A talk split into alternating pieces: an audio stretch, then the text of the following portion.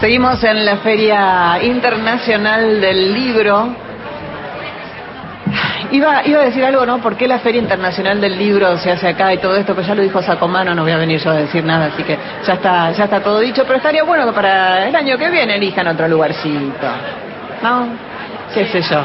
Irte al, al pabellón Martínez de Oz como que da una cosita. Pero bueno, dejemos eso de, de lado eh, y no mucho. Estamos con el área de géneros haciendo de construcción en el aire desde la Feria del Libro para todo el país por AM870.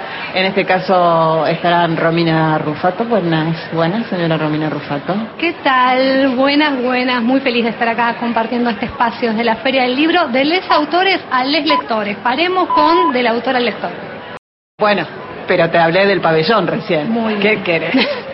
Y Paulita Nicolini, que ahora va a saludar porque le estoy usando el micrófono. ¿eh? Eh, así que hola Pauli, Paulita Nicolini. Eh, dijo hola, no la escucharon, pero ahora la van a escuchar. Y recibimos a nuestras invitadas, Elizabeth Maya Gravioto, Eli, de ahora en más, Eli. Eh, Nació en Montecastro. ¿Nació en Montecastro? Sí, sí. Ah, muy bien, muy bien. Eh, eh, hace producción, dirección de fotografía, musicoterapia, letras, creó la ladrona de libros, librería, como me gusta eso, y me encantaría transformarme en una. En, en breve lo haré, porque los precios de los libros, ¿no? Está para transformarse en una ladrona. Participó de Mujeres Autoras, editorial Fera, en el año 2018, dirigió la curaduría de Pedir un Deseo, Prenderle Fuego, antología de poesía contemporánea por mujeres latinoamericanas y mucho más que ya voy desarrollando a lo largo de la entrevista. Y a mi lado, Leticia Pogoriles, Leti, de ahora más, es así. Nació en Morón, ¿es así? Ahí está. Bah, está todavía en la data, muy bien, Rufato. Es editora, periodista, fotógrafa, estudió profesorado de Historia en la Universidad Nacional de Luján, edición en la UBA y la formación de Astrología en el espacio SHIN. Eh, trabajó y colaboró en medios nacionales e internacionales. ¿Qué tal? Mira, yo así ujú, con la cara cuando dije internacional. Eh, dejo de hablar yo, viene Paulita Nicolini y adelante con, con la entrevista.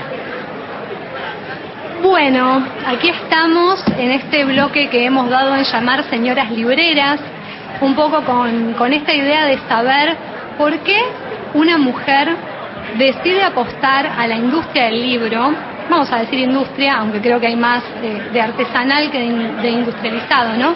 Así que en primer lugar, Eli y Leti, Leti y Eli, me gustaría que cuenten cómo decidieron cada una de ustedes hacer sus empre- emprendimientos, es decir, Ladrillo de Brolis y Un día en Venus. Bueno, gracias por la invitación. Eh, ¿Qué tal? Buenas, Buenas tardes, noches a todos y a todes. Eh, bueno, cómo inicié Eh, fue hace ya unos largos cinco años. Eh, me acuerdo que estaba ahí medio en, dudas eh, respecto a qué hacer eh, y me descubrí como una gran lectora eh, porque hasta ese momento no me había dado cuenta. Tiene que llegar un poco la crisis existencial para notar ciertas eh, cosas que están ahí adelante de tus narices y muchas veces no las ves porque las tenés muy cerca. Eh, y bueno, en ese momento me hice cargo, lo, lo- primero me di cuenta y después me hice cargo y dije algo tengo que hacer con esto. Eh, y después, una vez que lo tenía mm, resuelto en, ideológicamente, definí, porque claro, queda en la idea, necesitas recursos. Muy romántica la idea. Claro, la idea es súper romántica, pero queda en eso. Entonces lo bajé a lo concreto, aproveché que en ese momento vivía con uno de mis mejores amigos, que está acá presente, le mandamos un beso. Eh, y bueno, él también me ayudó bastante eh, y definí el objetivo de la librería. eh, que de algún bueno de algún modo se llama la ladrona de libros eh, y el- el- la bajada digamos de- del- nombre de la librería es vergüenzas no repartir yo no quería que eh, la librería sea un espacio apolítico, eh, si bien sabemos que siempre existe un componente político en el término también, eh, quería que esté repleto de eso y que haya un deseo genuino que se vaya replicando en relación al entusiasmo por lecturas alternativas. Esto es entender eh, al libro no como un mero objeto comercial, sino como un objeto profundo de circulación de artística, de pensamiento y sobre todo eh, que va de la mano eh, con un montón de mujeres que no hemos leído eh, a través de la historia, disidencias también, ¿no? porque no han tenido suficiente espacio, porque no le han dado suficiente lugar. Entonces, bueno, a partir de ahí fue que, una vez definido eso, fui eh, para adelante, ¿no? Como pude en ese momento, pero eh, sí, no sé si eso responde más o menos. En el caso de Un día en Venus, bueno, quizás yo soy más improvisada, no sé tuve que definir. en realidad me echaron de un trabajo que yo tenía durante muchos años eh, y también entré en un momento crisis.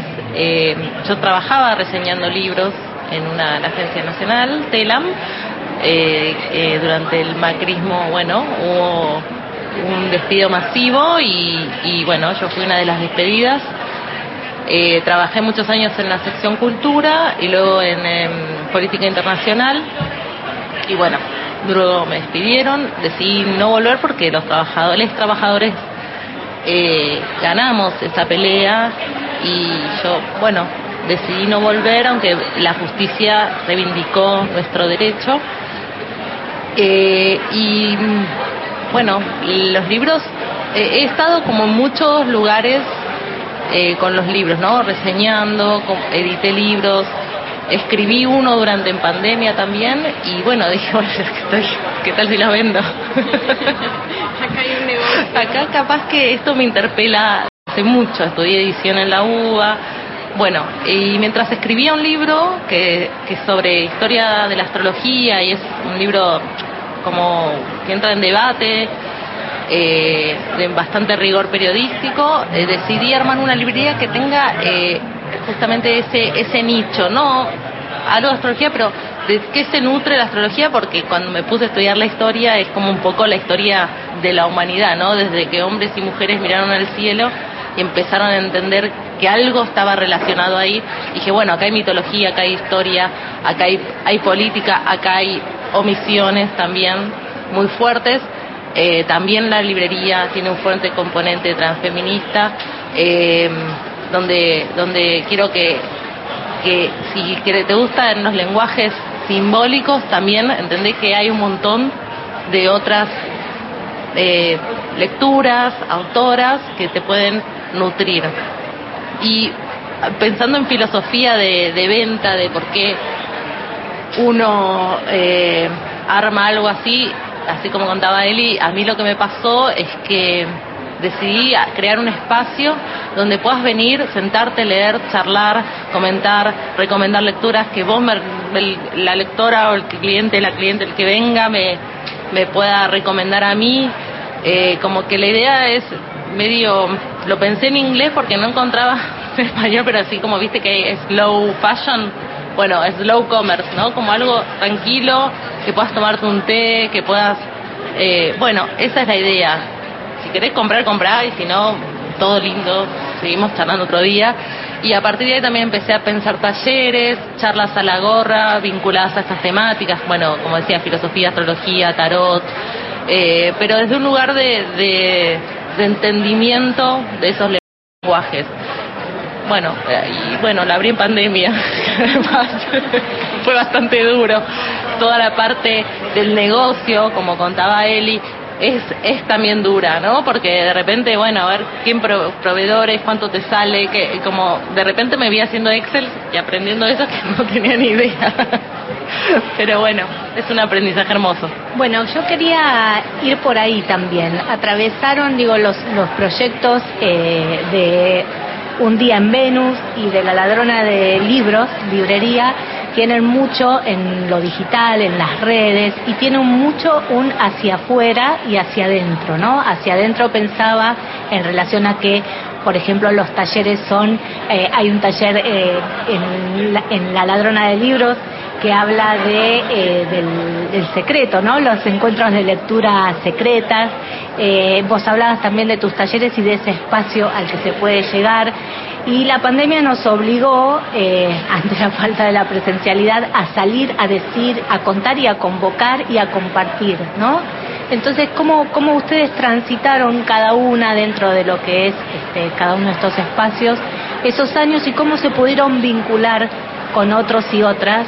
Y me imagino que habrá sido también una retroalimentación muy fuerte para ustedes, ¿no? Eh, sí, para mí, a mí personalmente es la parte que más difícil me resulta, todo lo que tiene que ver con las redes sociales y mm, eh, siento que pierdo mucho tiempo es súper necesario porque no hay otra manera hoy, o por lo menos yo ahora tengo tienda online, eh, que la tuve que hacer en pandemia, que bueno, si quieren comprar es Emprentienda eh, La Ladrona de Libros, pero digo, eh, antes de decidir tener la tienda online tenía que difundir todo vía Instagram y eso es... y no me quiero poner en no, no, no. Teórica. No, no, no en teórica. Es que a veces siento que me quejo y evidentemente hay situaciones muchísimo peores, ¿no? Que estar estresada por una cuenta de Instagram. Pero realmente demanda un nivel de atención que yo que soy súper analógica y justamente me dedico a la literatura y voy al encuentro de la lectura, un gato, silencio, el libro. Lo que propone Instagram es un mundo de mucho ajetreo visual, de mucho estímulo y, las, y, los requerimientos de la red social también cada vez son más ambiciosas en esto de poner las caras y, lamentablemente hoy día eh, si bien eh, pasa con las editoriales más pequeñas también, ¿no? Que si no tienen muchos seguidores, eh, tienen que prácticamente convertirse en servicios de entretenimiento para llegar a, vender un libro. La palabra contenido es muy, es muy nefasta, Es tremendo, es, estresante y, bueno, eh, eso particularmente eh, fue lo que me pasó a mí con las redes. Eh, y los talleres no se me dificultaron mucho porque, bueno, los, los clubes de poesía o yo que doy el taller de poesía, no este otra clase de poesía, se llama así, ¿no? en este sentido medio ambiguo de como buscar otra clase de poesía y lo puse porque otra clase de poesía más, como con todas las clases de poesías que existen, ¿por qué otra más? Eh, pero bueno, sí, eh, con los talleres me, quizás me costó menos, pero todo lo que es vender por Instagram, ay, no sé, es bastante, no, es bastante, sí, duro. Para mí es un mal necesario, lo pienso así. Es como, yo tengo una librería que no es eh, a puertas, digamos, es secreta. Tenés que tocar el timbre, es abierta al público, pero es secreta, con lo cual lo tengo que pensar como una vidriera. Eh, y es bastante, sí, alienante todo el tema. La librería yo la empecé con Instagram y con una página, que es un día en con también una tienda nube y, y me fui haciendo, yo creo que a mí me sirvió estar, eh, conocer a determinada gente que por ahí posteó el lugar y ahí me empecé a hacer conocida como influencer sería. Claro. no, no sé, pero como que empecé a, a conocer estos círculos y gente que por ahí no se sentía muy representada o cómoda en otras librerías de este estilo de nicho eh, que son más conocidas y buscaban como un lugar más punk, supongo yo, como es eh, Venus. Eh, una Venus igual capricorniana, ¿no? Bien a tierra, pero entonces los talleres también lo empecé a hacer con clientas que se acercaron, que hacían esto, que a mí me gustaba como eran y que a ellas les gustaba el lugar y hubo sinergia muchas veces. Y incluso me asocié con una una clienta que, que armó su libro y nos asociamos para crear libros. Bueno así empezaron a pasar las cosas no sé. Ah, hubo algo que que surgió que pasó y es muy difícil yo no tengo no sé muchos seguidores ni pago publicidad y hago medio lo que me pinta, no puedo ser, no puedo seguir un cronograma, es imposible que haga algo así para mí y pierdo un montón de tiempo también para tener 30 me gusta, qué sé yo, bueno, pero a uno por ahí le gusta de verdad y, compra el libro. se lo rescata. Pensaba un poco en el oficio de ser libreras, ¿no? Yo creo que a partir de los 90, entre muchas cosas terribles que nos pasaron, también pasó esto que hablábamos al principio de la industrialización del libro y de las librerías de cadena, ¿no? Que sobre todo en el centro en los barrios, entre comillas, principales de la ciudad, pisaron muy fuerte. Entonces creo que ahí se perdió un poco de lo que era el oficio de ser librero, librere, librera, y me gustaría que me contaran, eh, en el sentido de ustedes, cuáles son las características que tiene que tener una buena librera. Los tips de la librera con onda. que lea algo, bueno, menos. Primero, un gobierno peronista que socialmente apoye medidas culturales y autogestivas. Eh, primero eso es fundamental. Yo creo que es muy interesante la pregunta porque la verdad es que mm, eso que vos decís de los 90 viene sometido, es ese mm, esa pérdida de creencia en los oficios en general viene sometido para mí eh, a una precarización súper grande eh, y creo que fundamentalmente la base, justo hablábamos con ella ¿no? antes de, la entrevista, la base es tener un, modelo cultural que te banque, ¿no? que banque a los trabajadores independientes que están al servicio de la cultura. El estímulo ese es fundamental. Lo vimos ahora, sobre todo en pandemia, nos tocó vivirlo ¿no? en carne propia. Em, a los trabajadores de la cultura fue tremendo. Em, creo que eso. Y después, una vez que UNE tiene como ese acompañamiento que le da la palmadita indispensable acá en, la espalda, eh, después yo creo que tiene mucho que ver con el deseo, eh, cuidar el deseo personal, eh, no perderse en determinadas ambiciones que, que bueno, que hablo de verdaderas ambiciones. Yo siempre pensé en cuidar lo que se tiene ¿no? En un momento, eh, antes de la pandemia, la librería empezó a crecer, a crecer, y llegó un momento en que yo dije, no, no sé si quiero seguir creciendo más. Como crecer, ¿no? Entendemos que estamos hablando de una librería independiente, pero eh, llevémoslo a Instagram, no sé, es como llegó un momento que yo dije, no, prefiero cuidar esto. Entonces, fui genuina con mi deseo personal eh, también eso me da satisfacción y me permite seguir adelante. Eh, creo que tiene que ver con, eso, sí. No, que también pensando en cadenas, en, el oficio librero, tiene, hay algo eh, que tiene que ver con algo de la personalización con el, con el cliente, con el lector, la lectora, el que viene a tu librería. Entonces vos ya conoces qué se llevó, ya sabes qué le gusta, por dónde va, que eso para mí es re lindo de una librería. A mí me, cuando me, como clienta me encantaba que pase eso. Eh, es memorable, lo, recordás después. Sí, sí, es verdad. Ah, pero vos te, va a gustar ese. El otro día, eh, buscando libros, eh, tengo una clienta que le encanta leer y le digo, yo a veces pienso en vos como modelo de lectora para, para hacer una curaduría de los libros que quiero tener en, en la librería y me dice, es el piropo más lindo que me dijeron. eh, totalmente de acuerdo con él y ¿no? De que haya políticas eh, que, que, bueno, que ayuden a, que, estén al lado del trabajador de la cultura, de la gestión cultural. Eh, hubo en algún momento durante el kirchnerismo fuerte, la escuela de libreros, yo me acuerdo porque yo trabajé en el Ministerio de Cultura de la Nación y estaba la escuela de libreros, es decir, hay un modelo, hay algo que se puede hacer mucho más, ¿no? Desde ya que se pasen millones de cosas, pero eh, hay, hay ideas, lo que yo siento desde este lugar más comerciante, si querés, es que, hay que es una remada diaria, ¿no? Porque no hay, no hay impulsos, no hay a lo que, ah, qué fácil, esta palmadita de la que habla Eli. Sí. Hay que decirlo esto, porque en general no se habla de esto. Como eh, les libreres alternativos suelen tener un mensaje eh, súper extremo de hay que pelearse con todo, todo es una porquería. O eh, es muy idealizada la figura del librere y me parece que ni una cosa ni la otra. No, no, tal cual.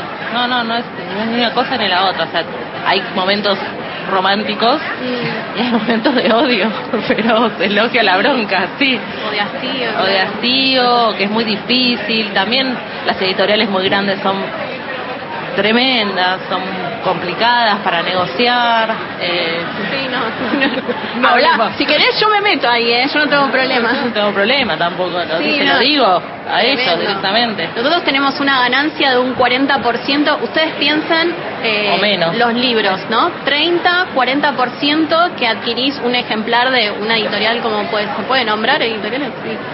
Como puede ser Random House, ¿no? Que dinerales, ¿no? Dinerales eh, que a propósito no me responden nunca un mail. Bueno, eh, dinerales que juntan eh, mucha, mucha plata, tomado el mercado totalmente tomado, el mercado del mundo, digamos, de todos. nosotros tenemos que estar al servicio, básicamente, de esa gente, como si fueran sus, somos sus empleados, básicamente.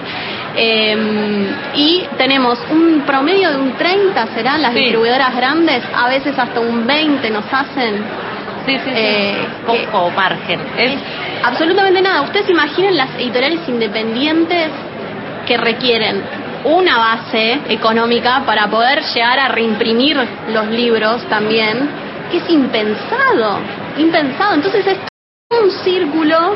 Ahí donde hablaba Sacomano de, de todo esto, que para mí fue un ledo que había que meter el tema del papel es muy importante, sobre todo para, yo lo pienso para las editoriales independientes. Eh, sí, no, no, es fácil eh, ni, ni las relaciones comerciales cuando son librería chiquita, ni por supuesto las ganancias. Entonces, bueno, eh, hubo algunas acciones que se hicieron en pandemia, que creo que fueron los chicos que, bueno, que crearon la serie de editores, que crearon un mapa de la librería de tu barrio. Entonces, ese tipo de cositas que las hace privados independientes son las que por ahí, bueno, alumbran que hay, se pueden hacer un montón de cosas. Claro, y que son más de uno, más de dos, y que es posible eh, llegar a otros y otras de esa manera también y no en las librerías comerciales más este, con franquicias, ¿no? Que, que, que abundan. Evidentemente hay hambre también de, lectura, ¿no? Estamos en la feria del libro, hay un montón de gente, en los días de los libreros, gente de todo el país que vino a comprar eh, para, para llegar a sus provincias. Me parece que, bueno, falta como... claro. Eh, por otro lado, les quería preguntar, en relación al, al, a las voces que se ven y se escuchan en sus librerías. Hablo de voces en, en realidad en lo que son los catálogos, que de alguna manera lo mencionaron al comienzo, pero eh, sé, por ejemplo, en tu caso, Leticia Pogoriles, de Un Día en Venus, que trabajas muchísimo material que tiene que ver con la cultura china, por otro lado con la astrología, eh, eh, con feminismos. Bueno, ¿qué es lo que se puede encontrar en tu librería? lo mismo en tu caso, Eli, eh, específicamente qué voces se pueden eh, ir a, buscar y conocer que vayan más allá de lo comercial, ¿no? Bueno, eh, en un inicio yo, eh, ahora por suerte se ha, eh, se ha cometido en una voz sensación, yo creo que es la voz literaria eh, de, nuestro, de nuestra época, Camila Sosa Villada, que en su momento llegó, me acuerdo, con un viaje inútil a mi librería, editado por Documentas, que es una editorial de cordobesa, si no me equivoco. Em, y yo me acuerdo cuando lo leí ese libro que quedé, quedé eh, no, viendo colores, yo no lo podía creer y le escribí a Camila y habíamos hablado y, y, y, bueno, y eh, también gracias a ella conocí otras voces. Em, e incluso en sus redes ella sigue publicando y, dando a conocer eh, voces alternativas escritoras, ¿no? otras también otras identidades. Eh, bueno, entonces, eh, yo creo que hoy es como la voz más importante dentro del circuito literario eh, Camila Sosa Villada y la que, ¿por qué la nombro también? Porque la amo, básicamente soy fanática de, las cosas que escribe, me parece insuperables. al final, les libreros vendemos lo que nos gusta, ¿no? Vamos sí, eso claro, ahí queríamos llegar en realidad. Eso es inevitable. O sea, te, te empuja solo. Es como, como hablar de música y recomendar cosas que capaz no te Es tener tu biblioteca y abrirla y compartirla, ¿no? Sí, totalmente. Sí, un catálogo, pienso, personal, que nunca es del todo personal, que siempre es político. Y estamos cerrando ya el programa. con Eli Gravioto, con Leti Pogoriles, pero antes de terminar me gustaría leerles una frase y convocarlas a las dos a que me digan algo breve sobre la pregunta que les voy a hacer. Pero primero, Leti, tu cuenta de Instagram o lo que quieras decir de la librería, dilo ya. Eh, arroba un día en Venus, estamos en Villa Crespo, estoy, estamos todas, todas mis shows en Villa Crespo, Escalabrino Ortiz, 728, timbre librería, de lunes a viernes, todas las tardes, sábado con cita previa, avísenme si vienen y abro, si no, voy a dormir. Eli. Eh, bueno, arroba ladri de Brolis, eh, la ladrona de libros en Instagram, me compran en la tienda online, libros que es nueva la tienda, eh, y me escriben en Instagram si quieren venir a mi casa, eh, y doy clases de poesía individuales, doy clases de poesía grupales, y me ayudan que estoy estudiando en la universidad y es muy complicado estudiar y con la pagar el alquiler. librería, claro. Pagar el alquiler es muy difícil, Alberto, la fila. Bueno, eh, para terminar voy a invocar a una diosa de la literatura que es Marguerite Durán, que una vez escribió en el libro Escribir, que es uno de mis preferidos, lo siguiente. No sé qué es un libro, nadie lo sabe, pero cuando hay uno, lo sabemos. Y cuando no hay nada, lo sabemos como sabemos que existimos, no muertos todavía. En una línea cada una, ¿qué es un libro? Yo, yo- yo ya estoy, ¿no? Eh, para mí es un...